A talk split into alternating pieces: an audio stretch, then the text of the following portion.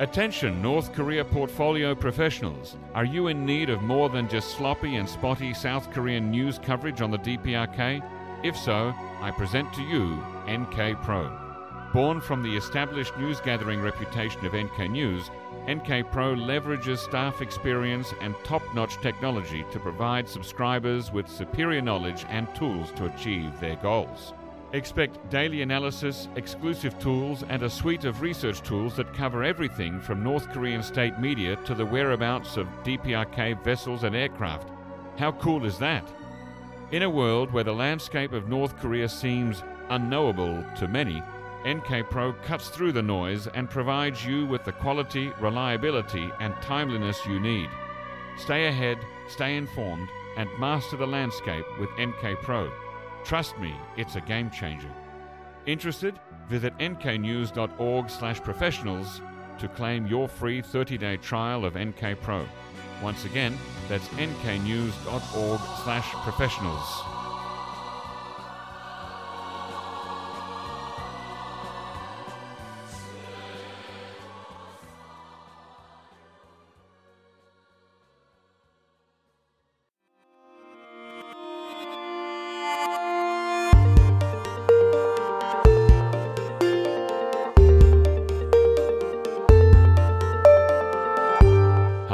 Welcome to the NK News podcast, this first part here is recorded in the studio on Tuesday, the 8th of August, 2023, and I'm joined in the studio by my colleague, Ifang Bremer. Ifang, welcome. Yeah, good morning. Good morning. Now, we're going to do a break from tradition here, and, we're going to talk about what's been on your mind, but in a break from tradition, what's been on your mind the last few days has been the 25th World Scouting Jamboree that has been taking place down there in Saemangeum on the coast of North Cholla Province. You went down there last Saturday. Yeah, me and our news trainee, Lina, we went down there to Saemangeum. And this, of course, was not for an NK News or NK Pro story, but for a Korea Pro story. The side of the company that focuses on South Korea-related news. Why the heck did you have to go down there to the Jamboree? What's the big story? So basically, as soon as this big event started off, already pretty soon it started making international headlines for really poor conditions, bad hygiene. It was extremely hot. There's a heat wave going on right now in South Korea at the moment. Kids were falling ill by the hundreds. So yeah, we just figured, let's drive up there and check it out for ourselves. How bad is it? Is it actually, Yeah. And it was pretty bad, I would say. Yeah, okay. So there were 40...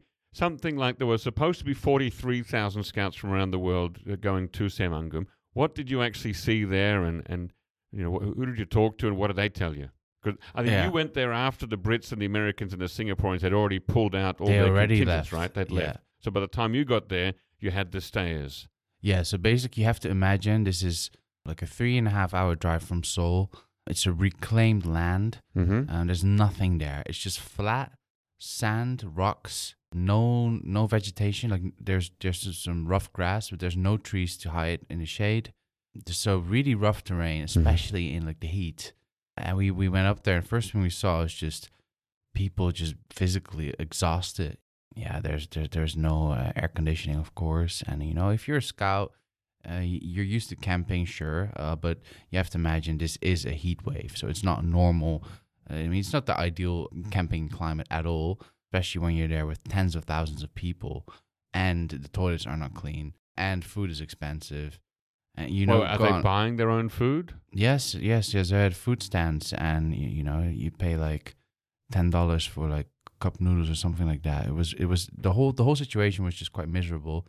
But I have to say, regardless of the bad conditions, many of the children, the scouts, were actually having a good time, and they were quite disappointed that things were going that way, but still within the limitations of this event, they tried to make the best of it. So, yeah.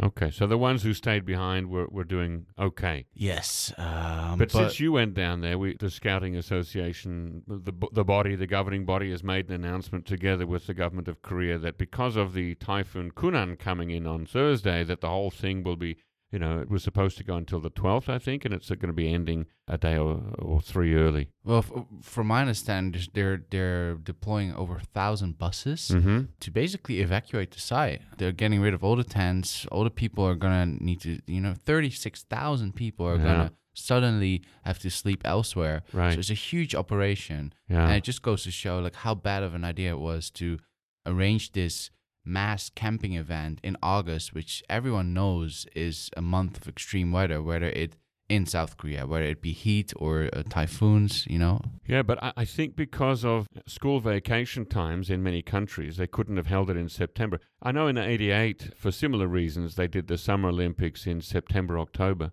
to avoid the heat of August. But when you've got kids that have to go back to school on the first day of September or the last day of August or around that time, you can't be pushing these camping dates to middle of September, when we all agree the weather is wonderful in Korea in September, right? But at least you could have picked a different location. So that was basically the thing. There were other options. There was another option in the same province where there was more vegetation. It was near Jirisan. There's nature there. Right. So in a situation of extreme heat, it would be much better. Do you know how this location was chosen? Yeah, so basically, back in years ago, under the Moon administration, the Jeolla Province basically pushed for this location because it was a huge land reclamation project, but it failed to attract any investors because there's no major city there.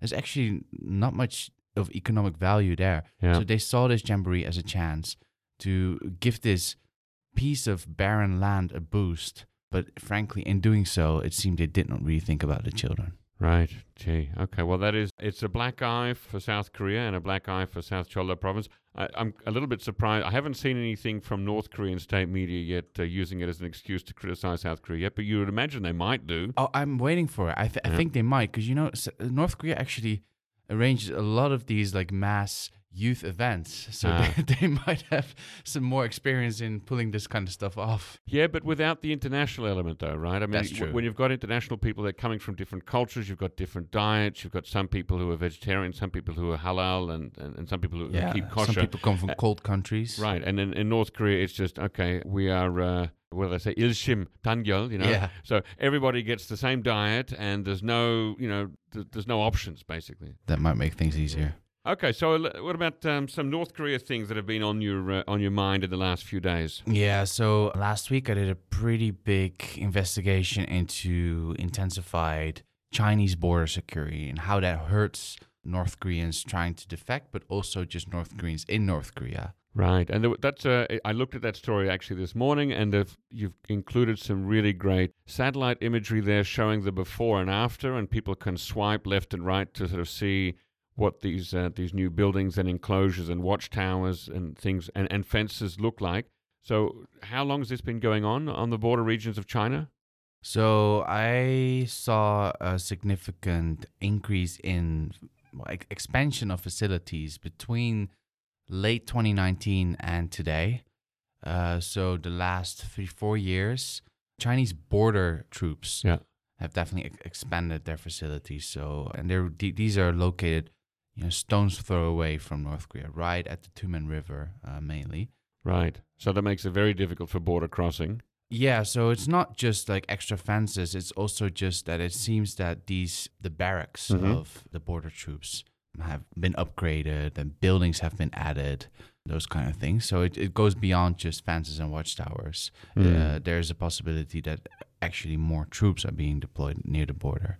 Now, I do remember hearing similar stories literally for the last 2 decades that either North Korea or China was beefing up border security. And I wonder, is this just simply part of a pattern that every couple of years they go back and redo it again, in the same way that America does on its border with Mexico, or is this actually a significant step?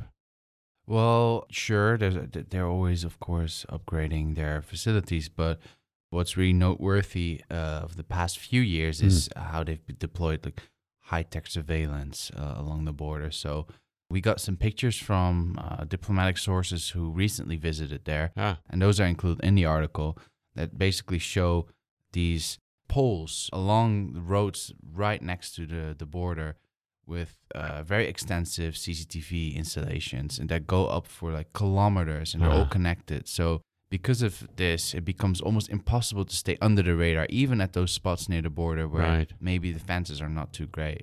Yeah.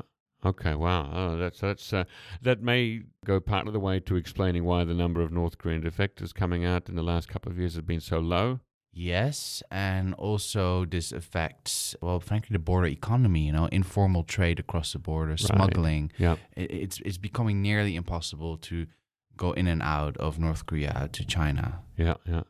Well, okay, so we'll keep an eye on that one in future. Great reporting. Everyone should get online and read that story at NK News. Another one, this one's not one you've written, but you might have seen the headline there.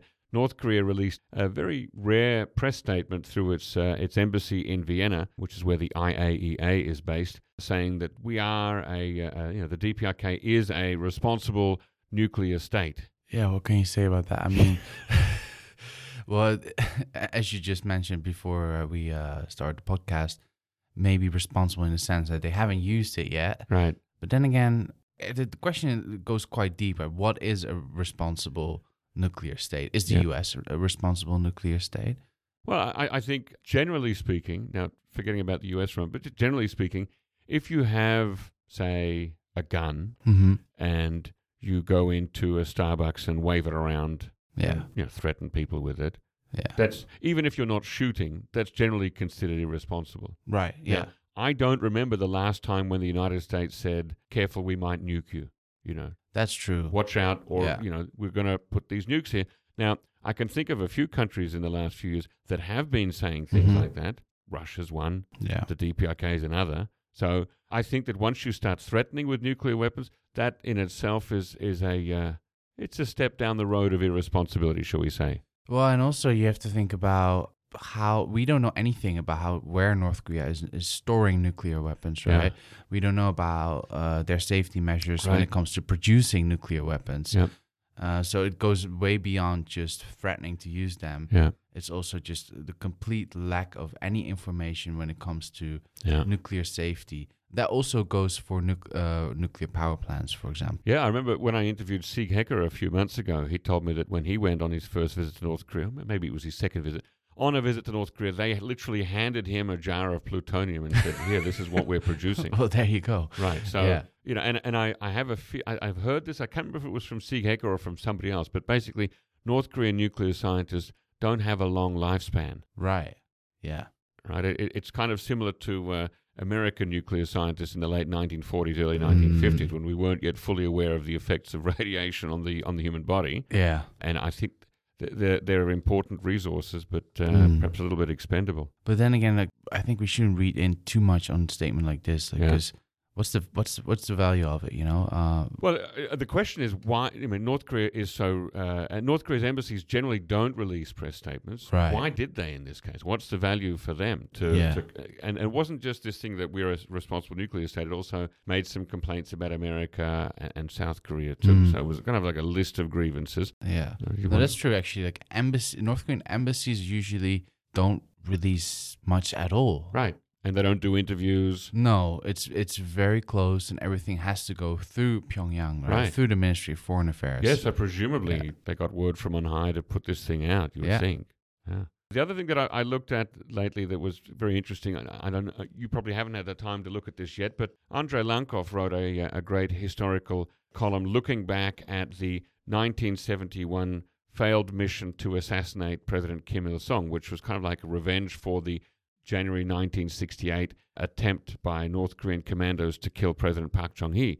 And this is the incident that they made the 2003 movie Shilmido about. Have you seen that movie? I have not. I definitely should. It's worth watching. And then immediately after watching that, read Andrei Lankov's column about what happened and the real story. And it's amazing that it wasn't until, I think, 2006 that the families of the South Korean men who were apparently drafted by compulsion, they weren't volunteers, they were drafted into this unit, they didn't get an official statement of death until 2006, which is more than, what is that, that's 35 years later. And earlier this year in May, the government said that we're going to try to dig up the bodies of these people who were killed and allow them to have a a proper burial or something with the family. So it's a great little historical piece there that Andrei Lankov has written. So go and check that out about the thing there. And then the last thing I wanted to mention was, you know, North Korea used to have all these restaurants overseas. Right. A lot of them were in China and in Southeast Asia. Countries like Vietnam and Cambodia had them.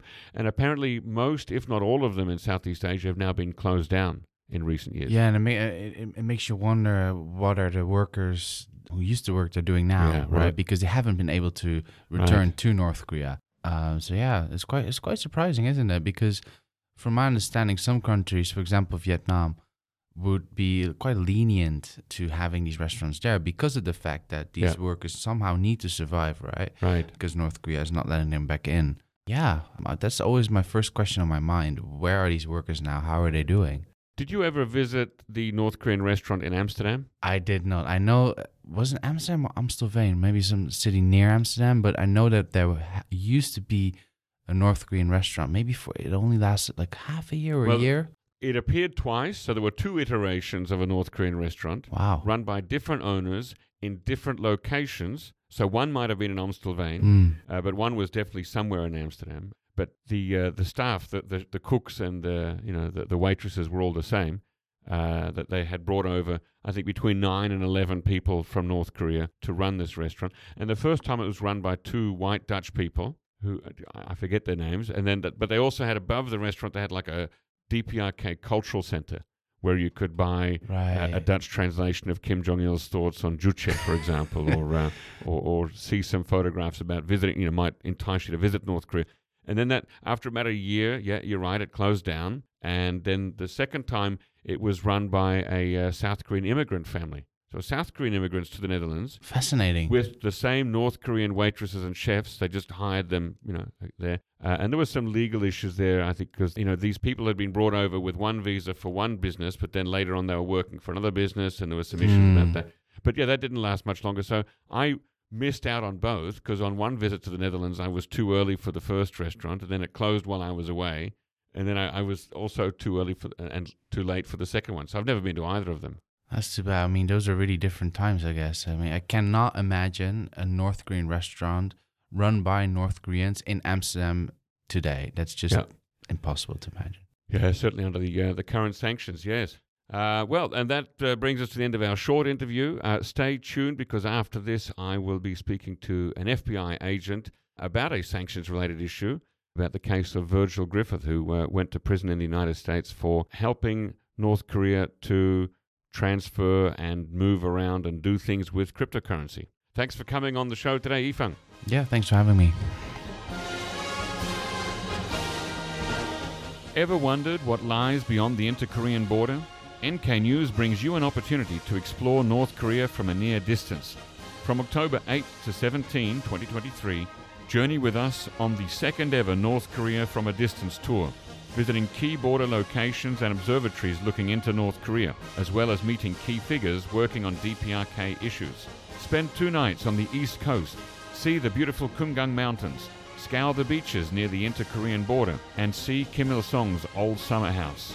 Visit Yeonpyeongdo, the location of the November 2010 inter-Korean artillery bombardment.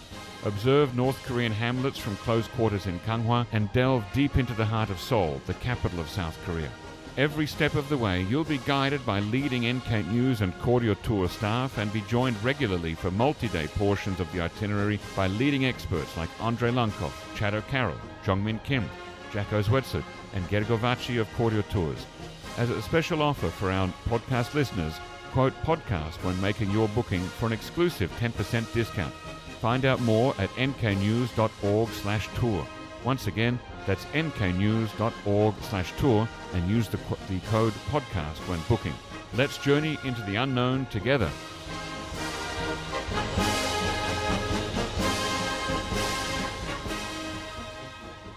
Hello, listeners. Just before we begin the long interview here, I want to let you know that at the interviewee Brandon Cavanaugh's request, we have used some software to modify his voice for operational security reasons, because Brandon is an FBI agent. Now, we're allowed to use his real name, but we're not allowed to let his real voice or his face go to air. So that's why the audio might sound a bit strange from his end.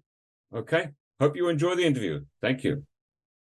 For today's feature-length interview on the NK News podcast, I am joined here on Zoom by FBI Special Agent Brandon Cavanaugh to talk with me about the case of Virgil Griffith, who was convicted of crimes last year related to helping North Korea to evade sanctions by means of cryptocurrency. Brandon Cavanaugh has been a special agent at the Federal Bureau of Investigations for 5 years. Welcome on the show, Brandon. Thanks for having me. Let's start off with asking sort of the basics there. What does the FBI's counterintelligence division do? Sure. Well, so overall, the FBI's mission is to protect the American people and to uphold the Constitution. As a special agent, my role is to investigate violations of federal law and threats to national security and to counter those threats. The counterintelligence mission, it has a number of goals: protect the secrets of the U.S. intelligence community, to protect the nation's critical assets, like our advanced technologies and sensitive information in defense, intelligence, economic, financial, science and technology, to counter the activities of foreign spies, and to keep weapons of mass destruction from falling into the wrong hands. Okay. Now, let me read from a statement reported in the media made by the U.S. Attorney Jeffrey S. Berman back in 2019. Quote, the Singapore-based Virgil Griffith, 36, who works as a researcher with the Ethereum Foundation, for non-profit, and is based in Singapore, stands accused of traveling to the DPRK for a conference on cryptocurrency and blockchain technology and providing information on how that technology could be used to skirt international sanctions. Mr. Griffith provided highly technical information to North Korea, knowing that this information could be used to help North Korea launder money and evade sanctions, end quote. And I use that because that's a sort of a nice summary of what he was accused of. The first question that I guess I asked myself when I read this was, did Mr. Griffith actually tell North Korea things that they didn't already know or couldn't find out with a simple Google search? So Mr. Griffith pled guilty to having provided a service to the DPRK. So he wasn't only charged, but pled guilty the morning of trial. And it most definitely went beyond his attendance at the conference.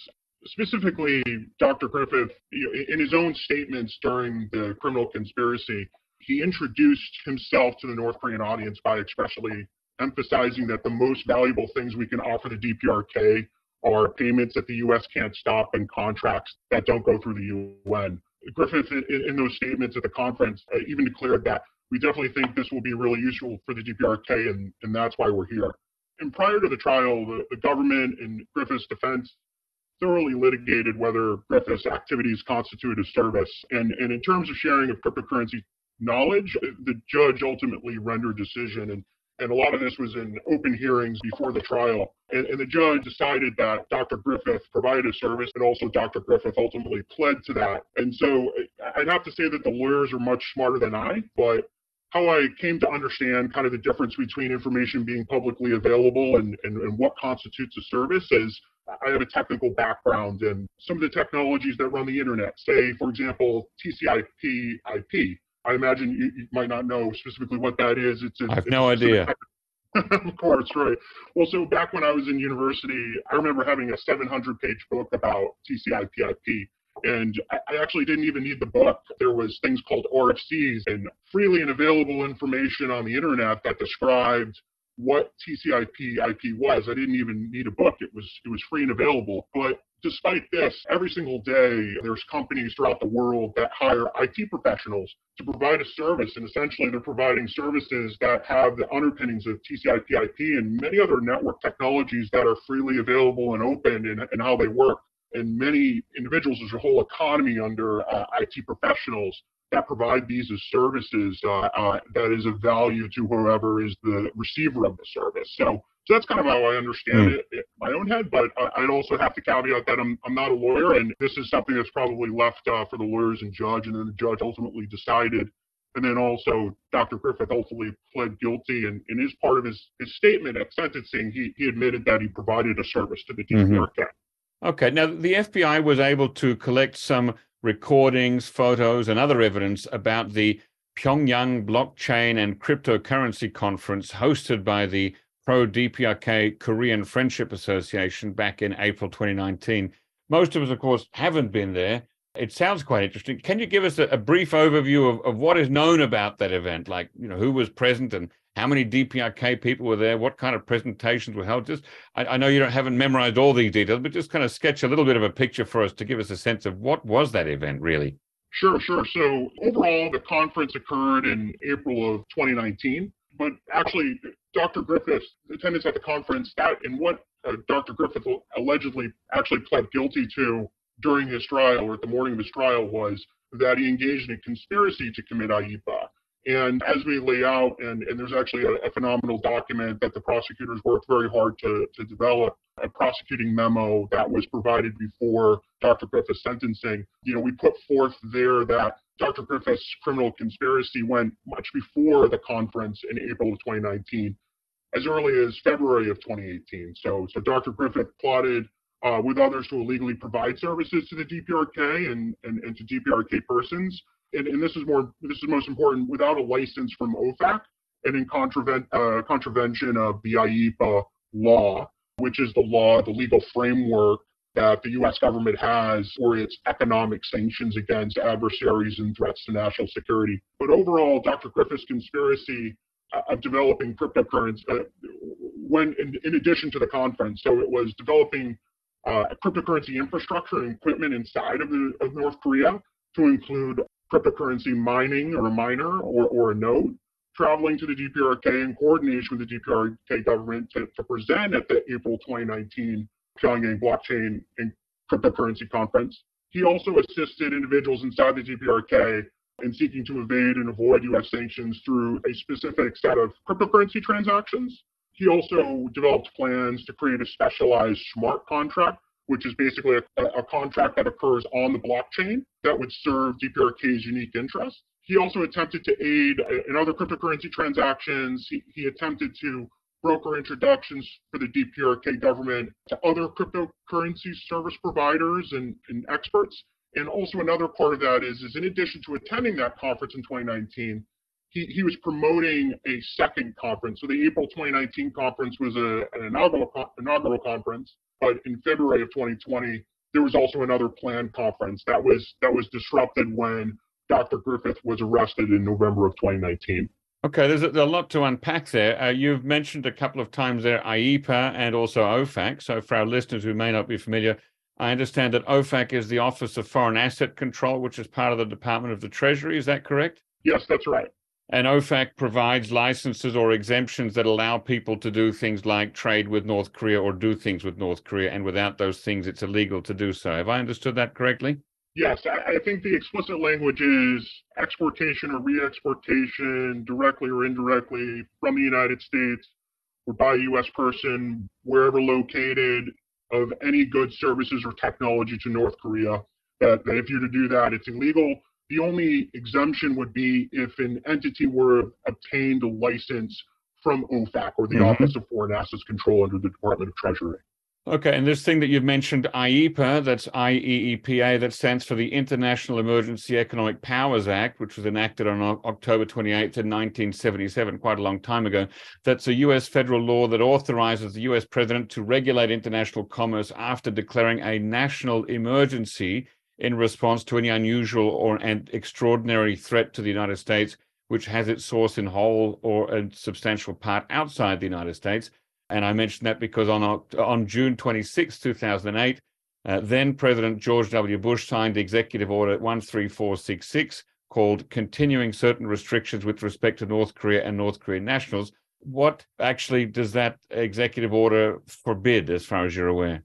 Well, so I'm not too savvy on the explicit details in each of the executive orders, but what I can say is that there was a series of incremental executive orders, I think that leads up to 2016 and thereafter, which further and further restrict what types of goods, services, and technology can be provided to North Korea. And I do know that those are very restrictive as they currently stand. And pretty much any good service or technology is illegal from a U.S. person or a U.S. entity currently, unless there's a license from OFAC.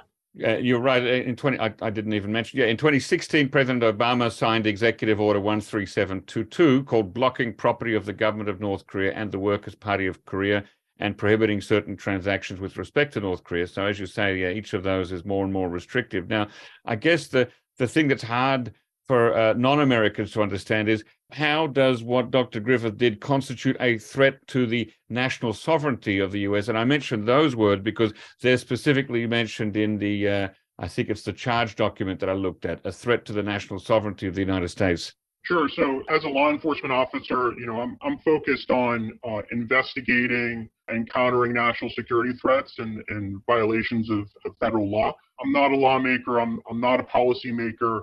But what I can say is that, from my understanding, the U.S. government relies on sanctions as a critical means for protecting national security. So it's a key tool for mitigating and deterring threats without resorting to military force. And I recall at sentencing, the judge touched on this, that sanctions, and during the sentence, there was actually kind of a unique time in that. I believe that was at the beginning of the Russian invasion into Ukraine, and then there was a significant coordination effort of sanctions writ large, and so sanctions was in a lot of people's, at the forethought of a lot of people's minds at the time. And so I remember the judge saying that, you know, economic sanctions are important for diplomacy, especially in the face of potential conflict, rogue actors, and nuclear threats. And I know I don't need to explain to you and your audience, you know, some of the national security threat that the DPRK poses to the U.S., but that's not just to the U.S., our allies in South Korea and also in Asia and abroad as well. I'd like to also add that even the United Nations, who there's a lot of United Nations resolutions and sanctions against the DPRK. After the conference, the United Nations panel of experts specifically assessed that the objective of the 2019 cryptocurrency conference that Dr. Griffith participated in was to introduce foreign attendees to trading companies for the purpose of establishing joint ventures and other cooperative entities that could generate money for the DPRK in circumvention of not only U.S. sanctions, but the sanctions that the United Nations has voted on as well. Did Dr. Griffith try to obtain permission from the U.S. government before traveling to North Korea? Yes. So Dr. Griffith applied for a special validation from the Department of State prior to the conference.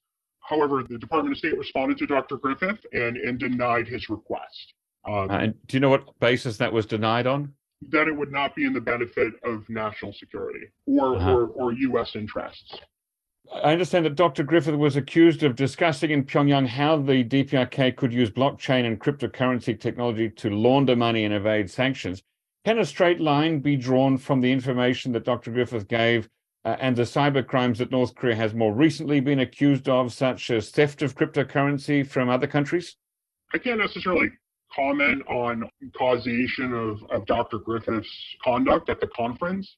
I have seen and witnessed in many news reports and from your podcast, and I'm sure your listeners have seen that there has been an uptick in the news pertaining to North Korean hacking activities, especially when those activities employ cryptocurrency technologies. It seems as though there has been a change from simply, you know, I remember the Bank of Bangladesh Act that happened in 2016, and then things kind of upticked very significantly, and it's gone beyond just hacking of cryptocurrency exchanges, but then also more into cryptocurrency and blockchain technologies of recent note. I remember there's a New York Times article mid last year, that talks in detail about some of the significant upticks in profit generation that has been made through those efforts. Yeah, I should point out, though, from my reading of the complaint sheet, I don't think he's actually accused of teaching hacking techniques, but I just wondered whether the information that he taught on cryptocurrency could easily be converted into stealing it from places. But it sounds like that's something that may be outside your knowledge too at the moment. Right. Well, so what I can speak to is Dr. Griffith's conduct at the conference. And so Dr. Griffith presented on topics that had been pre-approved by the DPRK officials, including, as you mentioned, cryptocurrency and blockchain technologies, but also teaching lessons to the attendees about how those technologies could be specifically applied given the DPRK's unique circumstances, that being that they are significantly a sanctioned sanctioned nation. And that those technologies and the specific processes that specifically Dr. Griffith mapped out along with a co-conspirator on a whiteboard, how to convert the North Korean won into certain types of cryptocurrencies in exchanges, going through certain types of exchanges to evade sanctions.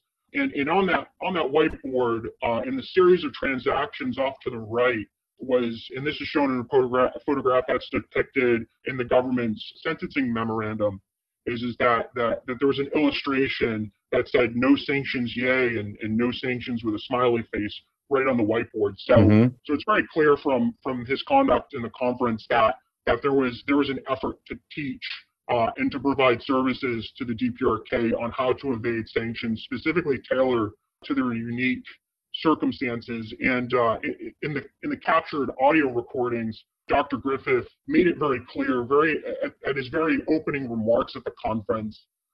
He said, "Hi everyone, my name is Virgil. I work for a group called the Ethereum Foundation. We do a sort of next generation blockchain. And I think the most important part here is, I think the most valuable things we have to offer in the DPRK are, number one, we can give you, so blockchain gives you payments that the US can't stop. And number two, we can give you contracts that don't go through the UN. So if you make a contract with someone and the U.S. decides, oh, we don't want to do that anymore, you could still hold them to it. And that's the kind of two things that we would like to provide, paraphrasing here. And then a little bit on, as Dr. Griffith was kind of reiterating the value that he and his experts brought, he emphasized that the DPRK can't be kept out no matter what the USA or the UN says, and we actually were able to capture video footage at the conference when Dr. Griffith made this statement, and it actually shows Dr. Griffith's DPRK handler across the table from him showing an improving thumbs up during his speech, specifically when Dr. Griffith says, no matter what the USA or the UN says. So I think there kind of paints a really good picture of kind of what the intent was when Dr. Griffith was present there at the conference. Now, I'm by no means an expert in cryptocurrency. I've never bought or sold or held any cryptocurrency. I do not have a hot or cold wallet, but a lot of this stuff sounds a little bit, some of this stuff sounds a bit fanciful or wishful thinking. For instance, how North Korea could achieve independence from the global banking system, which is something that is alleged in the complaint against Dr. Griffith. If you have cryptocurrency, in many cases, if not in most cases, it has to be converted to a fiat currency in order to actually use it to buy anything, with the exception of those rare vendors that take payment in crypto, and they're still quite rare. So at the end of the day, it's still got to be converted to a traditional fiat currency, and that often means moving money or having or storing money in a bank. And from what I've heard or read in the media, that while North Korea may have taken possession of a lot of cryptocurrency, it's very difficult to do things with it because it's more traceable than they thought, and it's hard to convert into real currency. Yeah, so I would say that it can be potentially difficult to convert cryptocurrency to a fiat currency. I think that's part of the reason an expert such as Dr. Griffith would be of significant utility to the DPRK in trying to understand how cryptocurrency and the modification or enhancement of cryptocurrency with other processes and technologies could solve some of those problems. I think it's important to note that Dr. Griffith is a highly educated, highly capable PhD from a prestigious technical U.S. university, and he's a cryptocurrency and blockchain expert. At the time, he was an American citizen living abroad, and he was living in Singapore at the time, and he was employed as head of special projects or senior researcher at the Ethereum Foundation. And the Ethereum Foundation is an international cryptocurrency organization, and he was closely involved in the development of Ethereum, expansion of his technologies, and as part of his roles at the Ethereum Foundation included business development as well. So Dr. Griffith had the skills and expertise to really provide a tailored service to the DPRK. To be frank, Dr. Griffith would be a great utility to any government or cause. He's a highly educated, highly intelligent individual. Unfortunately, in this instance, he decided to engage in a criminal conspiracy, in this case with North Korea. If he had not been a U.S. citizen, is it likely that the FBI would have gone after him? So I can't speak in too much more detail other than there were two other co-conspirators along with Dr. Griffith who are not U.S. citizens that were also charged as part of this criminal conspiracy. Right. These people have not been named in the documents, but they've been named in the international media as Spanish national Alejandro Caudebenos Telesi Perez and British national Christopher Ems. What's the status of the legal proceedings around them? I can't comment too much further on that. All I can do is highlight that there is a press release through the Department of Justice pertaining to those two individuals, and I would refer listeners or yourself to what's publicly available through that press release. How do smart contracts work, and how could North Korea make use of them? So during the conference and after the conference, Dr. Griffith talked about how a smart contract could be used specifically for the DPRK's unique needs. He messaged another saying the DPRK wants to make foreign journalists put a deposit on a certain type of blockchain service that is forfeited if they write a highly unflattering article. I'm paraphrasing Dr. Griffith's words there.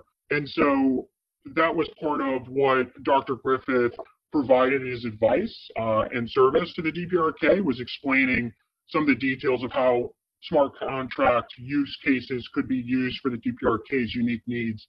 And one of the examples he provided was pertaining to how to control foreign journalists' coverage of the DPRK after they've departed the DPRK. Another kind of like a kind of an escrow service with North Korea being the beneficiary if somebody does something that North Korea doesn't like. Is that more or less correct? Yeah, that sounds right. And you had another example. Sorry, go on. Yes, there was another example of leveraging a smart contract to connect to a DPRK nuclear weapon. You know, this one's of a pretty significant concern because I think anything when you're referring to nuclear weapons should be something that should be very carefully thought out and not just as a quick use case to be used to impress an audience. What exactly was he going to do with a nuclear weapon and a smart contract? So it's a little difficult to fully understand, but essentially that he would leverage some type of technology on the blockchain to allow it to be part of nuclear negotiations. Is it possible that he was conceiving something for a possible Marvel movie script? It's possible. It sounds a bit unrealistic. Yeah, it does. It might have been one of those use cases that was more of an example or not, but you know, I think the one pertaining to the journalist is definitely something that is more interesting and more realistic, if you will. Now, we know that Dr. Griffith wanted to set up an Ethereum node in North Korea and a crypto mining operation. Was there evidence from that 2019 conference in Pyongyang that the North Koreans were interested in crypto mining? And I ask this because it seemed, on the face of it, to be more interested in obtaining free crypto than in mining itself, which is a costly venture that needs a steady electricity supply.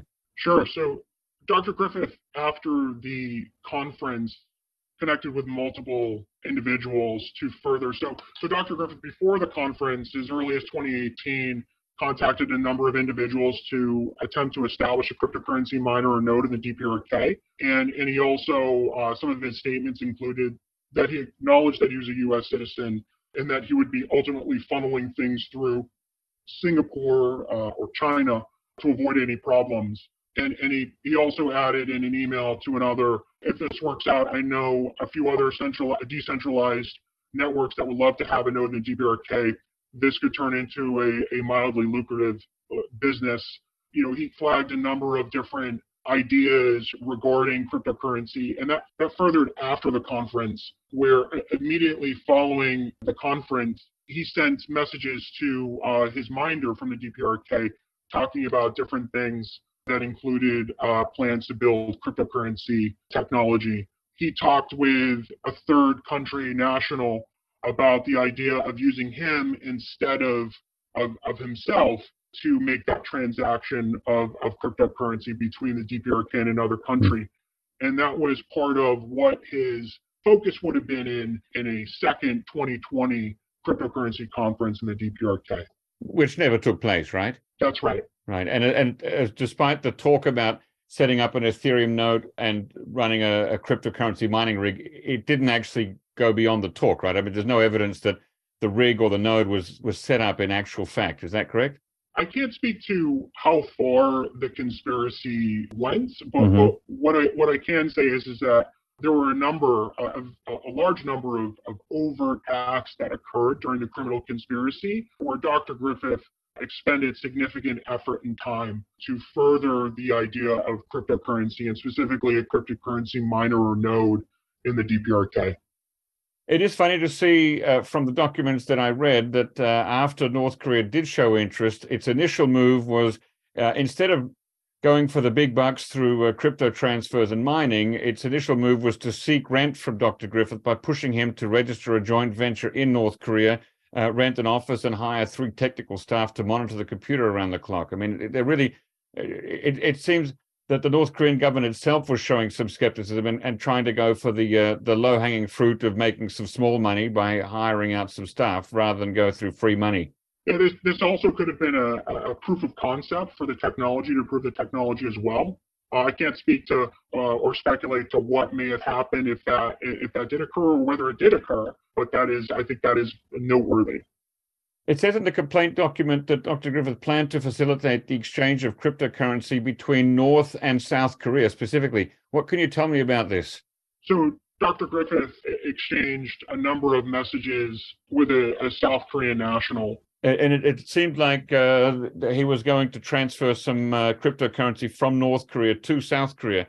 Has that led to some charges? So the overall conspiracy was what was charged. So when Dr. Griffith pled guilty at the morning of his trial, and then during his allocution, during his sentencing hearing, he was pleading guilty to the conspiracy. And so that conspiracy includes not only the attendance at the conference and what Dr. Griffith's conduct at the conference was, but also the other acts that Dr. Griffith had since 2018, all the way up and leading to November 2019, when Dr. Griffith was ultimately arrested. So that includes the exchanges with other individuals to set up cryptocurrency equipment, whether it be a node or miner in the DPRK, but also trying to facilitate a transaction between the DPRK and South Korea as well. Through exchanges, Dr. Griffith recognized that he would be violating sanctions, especially when other individuals asked him, wouldn't this violate sanctions? He would say, yes, but that's why I'm going to have, for example, a South Korean do it.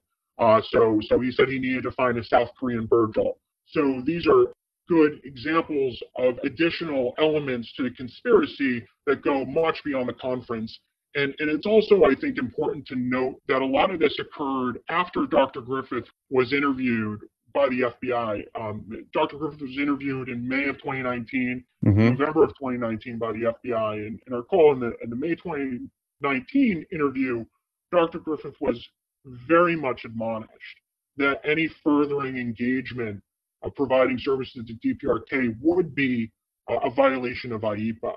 So a lot of this conduct occurred after the May 2019 interview. So Dr. Griffith returned from the DPRK in April 2019, and then that conduct continued.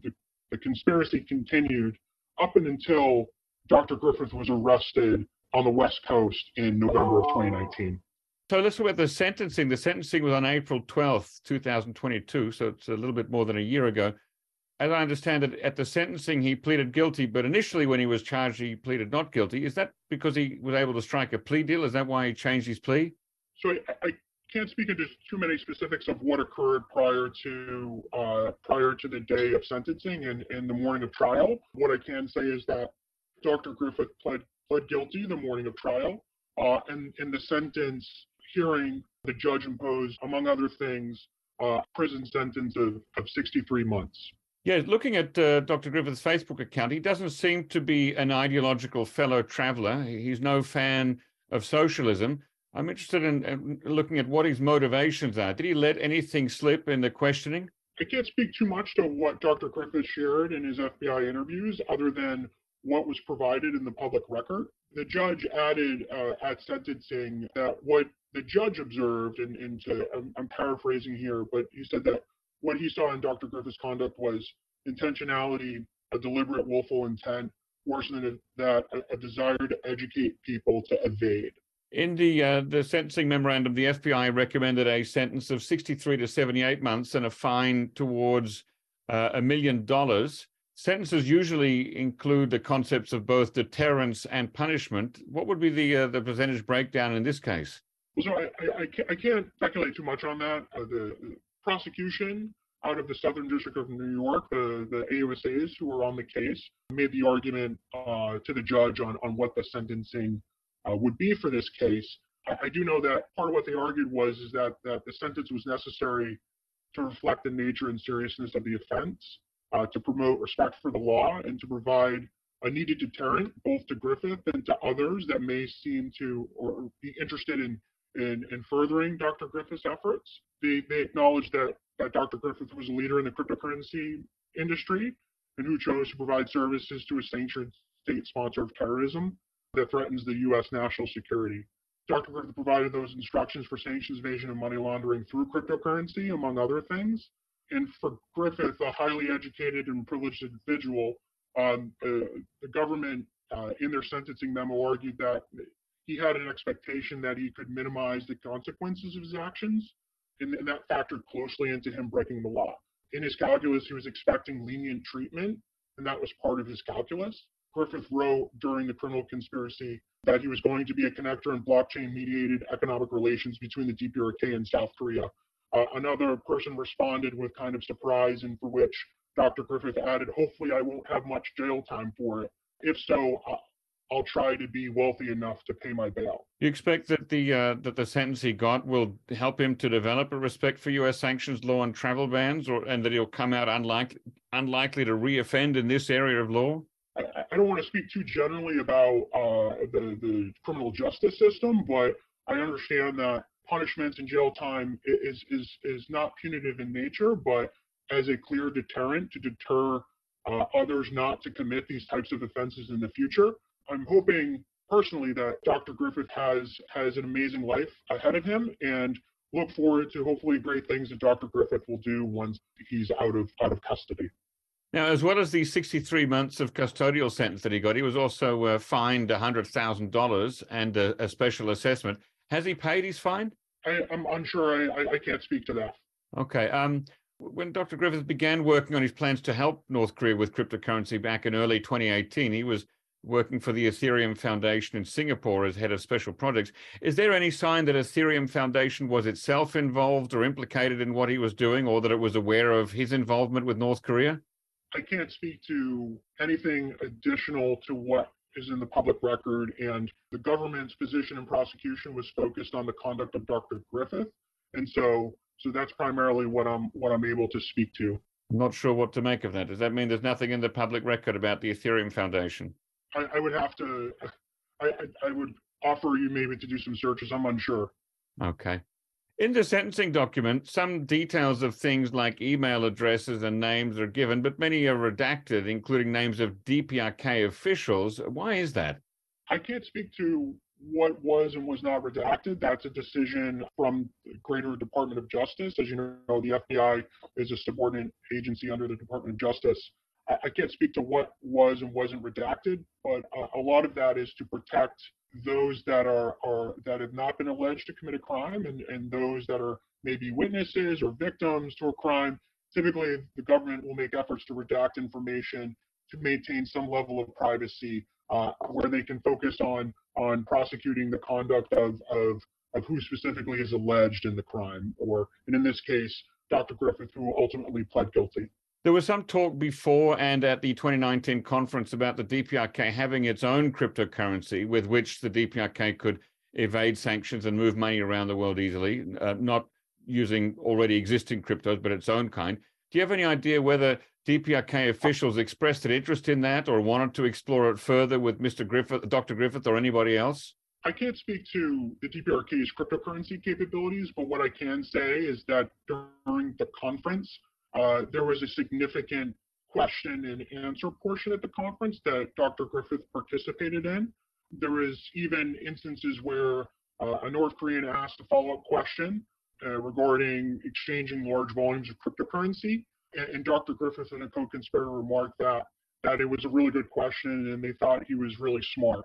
There was also exchanges with Dr. Griffith's DPRK government minder after the conference, and there was also a phone call that occurred while Dr. Griffith was in the DPRK with his government minder, referring to sending Korean language materials. You've looked at a lot of detail, a lot of documents related to the conference. You've seen some videos, you've seen photographs of whiteboards, and you've heard recordings. Does it seem like the DPRK officials who were there were up to speed on what cryptocurrency is all about, or did it look like they really were starting from a low knowledge base? I can see that Dr. Griffith, during his attendance at the conference, made a number of statements related to DPRK technology. He stated, if the DPRK adopts this, I think he's referring to blockchain technology, they will be on the very leading edge of technology. And also, Dr. Griffith ultimately pled guilty to providing a service to DPRK that exceeded mere information. And Dr. Griffith wrote of the North Koreans that they seemingly know nothing, and that the tech is pretty weak. Okay, so it looks like they didn't know too much. There are other organizations that share knowledge with North Korea, not about cryptocurrency, but about business skills or capitalist economics. Some are nonprofit organizations that have been discussed and interviewed on this podcast before. Can you confirm or deny if those organizations are of any interest to the FBI, or is it only when American citizens are involved? I can't speak to that. What I can say is that in this instance, there were two co-conspirators that were charged under the same violation, a conspiracy to commit IEPA, and those are both non-U.S. citizens. So I would say that. Yeah, I would say that generally. It makes me wonder why it's hard to understand why the DPRK didn't simply invite Chinese people who are really into crypto to come and work with its technicians. It's such a big risk to bring in a Westerner with high visibility. Yeah, I can't speak to the DPRK government's mindset on why they would choose specific people to bring to a cryptocurrency conference. To what extent did the FBI and the prosecutors take care to distinguish Griffith's silly jokes and bravado on the one hand and serious, well-thought-through pronouncements on the other? For example, in one October 2019 text exchange with family members, he said that if he was fired from Ethereum, he might set up a money laundering company in North Korea. Now, this is quoted in the sentencing document, but is this something that the FBI actually took seriously? Because it seems more like something he was saying in the moment and being a bit boastful, but it would take some other evidence to convince me that he was actually serious about it. I can't speak to what was in Dr. Griffith's heart and mind when making statements. What I can say is that Dr. Griffith ultimately pled guilty to the criminal conspiracy, and also that the criminal conspiracy, as was laid out in that sentencing memorandum, is a significant pattern of a number of persistent acts that occurred over almost 2 years. And that included things beyond just attending a conference or one specific effort, but was a number of different efforts on multiple fronts, engaged with a number of different co-conspirators and associates. It's mentioned in in one of the documents that I read that when arrested, Dr. Griffith was carrying 3 North Korean texts by Kim Jong-il and Kim Jong-un. Did he cop to actually reading and understanding those texts? I can't speak to details of the evidence that are beyond the public record. What I can say is that the evidence collected in the investigation included Griffith's emails and other messages found on his digital devices and electronic accounts, Griffith's statements to law enforcement, his social media posts, messages and photographs, audio recordings, video of the conference from inside the DPRK, and observations from law enforcement and witnesses. At sentencing, Dr. Griffith's defense lawyer brought up a diagnosis of obsessive-compulsive personality disorder and narcissistic personality disorder. Did that figure into his sentencing at all? I can't speak to Dr. Griffith's heart and mind. What I can say is that the judge grappled with Dr. Griffith's motivations during the sentencing hearing, and basically the judge said, I'm paraphrasing, is that Dr. Griffith was eager to play both sides as long as he was the center of attention, and that he hoped to come home from the DPRK a crypto hero. Now, it's been a year and a month or so, or a year and a couple of months since his sentencing. Is he in prison right now?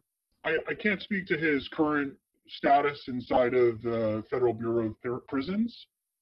I would defer to the publicly available website for the Bureau of Prisons. Are you aware of whether he's maintained his position or stance since his guilty plea and sentencing? I can't speak to that. Okay. Overall, what's the lesson that can be learned from this case here? What's the takeaway for people who are thinking of helping North Korea or visiting North Korea?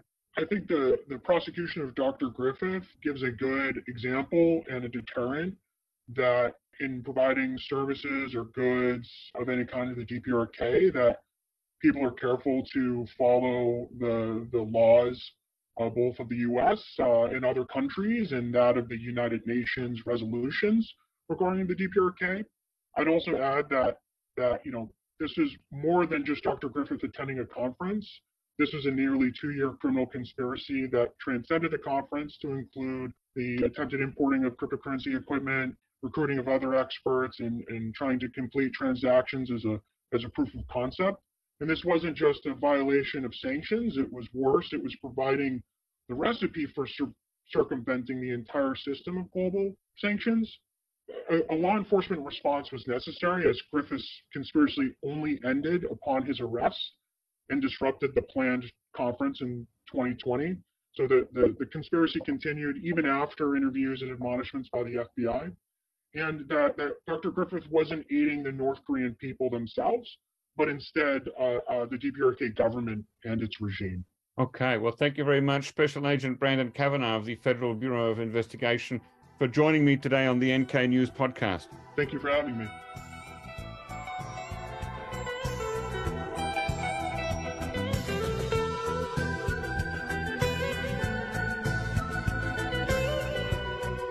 Imagine having the most wide-ranging news, analysis, and opinion on North Korea at your fingertips. Sounds great, right? Well, it's possible with NK News. They publish a truly diverse selection of unique articles every business day and provide you with valuable newsletters and alerts. Opinion writers and journalists include regular podcast guests like Andrei Lankov, Jeongmin Kim, Chad O'Carroll, Colin Zwerko, Niels Weisensee, Peter Ward, and Shreyas Reddy. And because I know you'll love the product as much as I do, here's something special for you. Use the code PODCAST to get a $100 discount on your subscription. Redeem this podcast-only special today by visiting nknews.org/discount. That's nknews.org/discount. So what are you waiting for?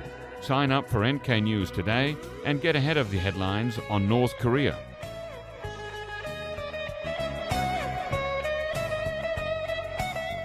Ladies and gentlemen, that brings us to the end of our podcast episode for today. Our thanks go to Brian Betts and Alana Hill for facilitating this episode, and to our post-recording producer genius, Gabby Magnuson, who cuts out all the extraneous noises, awkward silences, bodily functions, and fixes the audio levels. Thank you, and listen again next time.